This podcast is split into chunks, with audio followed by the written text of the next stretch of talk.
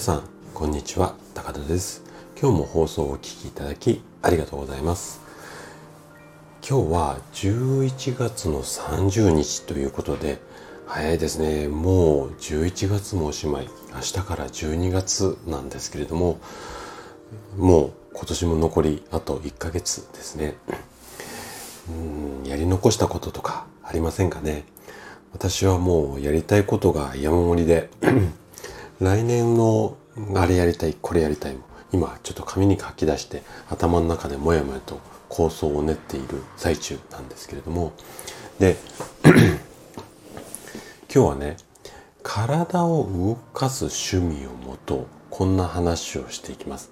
でうん今日もねあの50代の君に伝えたい50のことっていうシリーズをお伝えしあのお話をするんですが、まあ、来年のねこう目標とかやりたいことを決めるときに、まあ、私の話がね参考になればいいなという思いも込めて今日もね話をしていこうかなというふうに思います。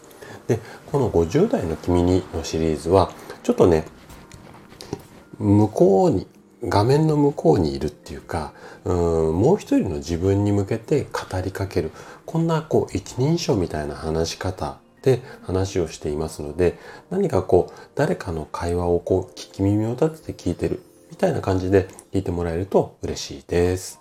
はい。それではね、早速今日の話をスタートしていきます。50代の趣味っていうのはね、この3つの分野を意識してもらいたいんだ。まず1つ目がフィジカルの趣味。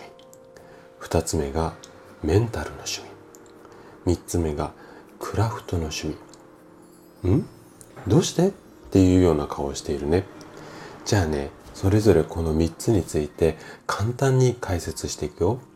まず1つ目のフィジカルの趣味。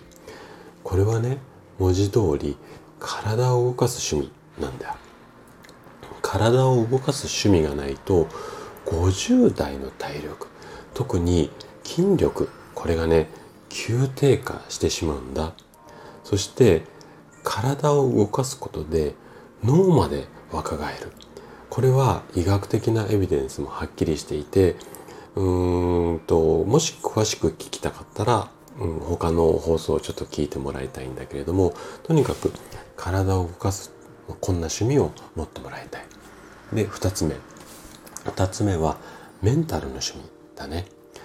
あのスポーツの世界でもメンタルの、うん、要素が多い競技っていうのかな？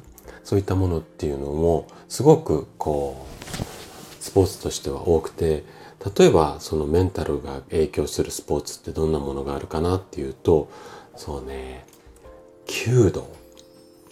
あとはこれは結構日本でもうんやる方が多くてメンタルのスポーツってイメージも強くあると思うんだけどもゴルフ。それ以外にもボーリングだったりアーチェリー。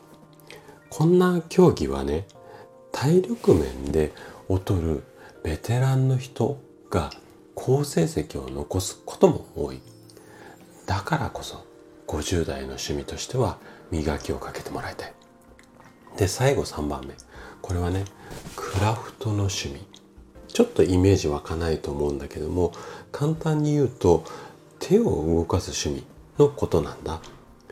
これからのデジタル社会では字を書いたりすることも少なくなって指先を使うケースが激減してくると思う。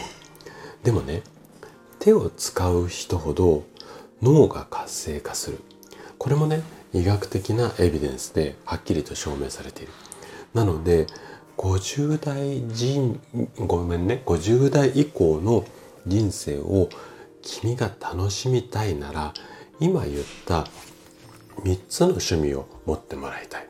そうすることで体だけじゃなくって脳も刺激されて健康が手に入る。健康が手に入るっていうことは生き生きした生活につながりやすい。今日君に伝えたかったことは体を動かす趣味を持とう。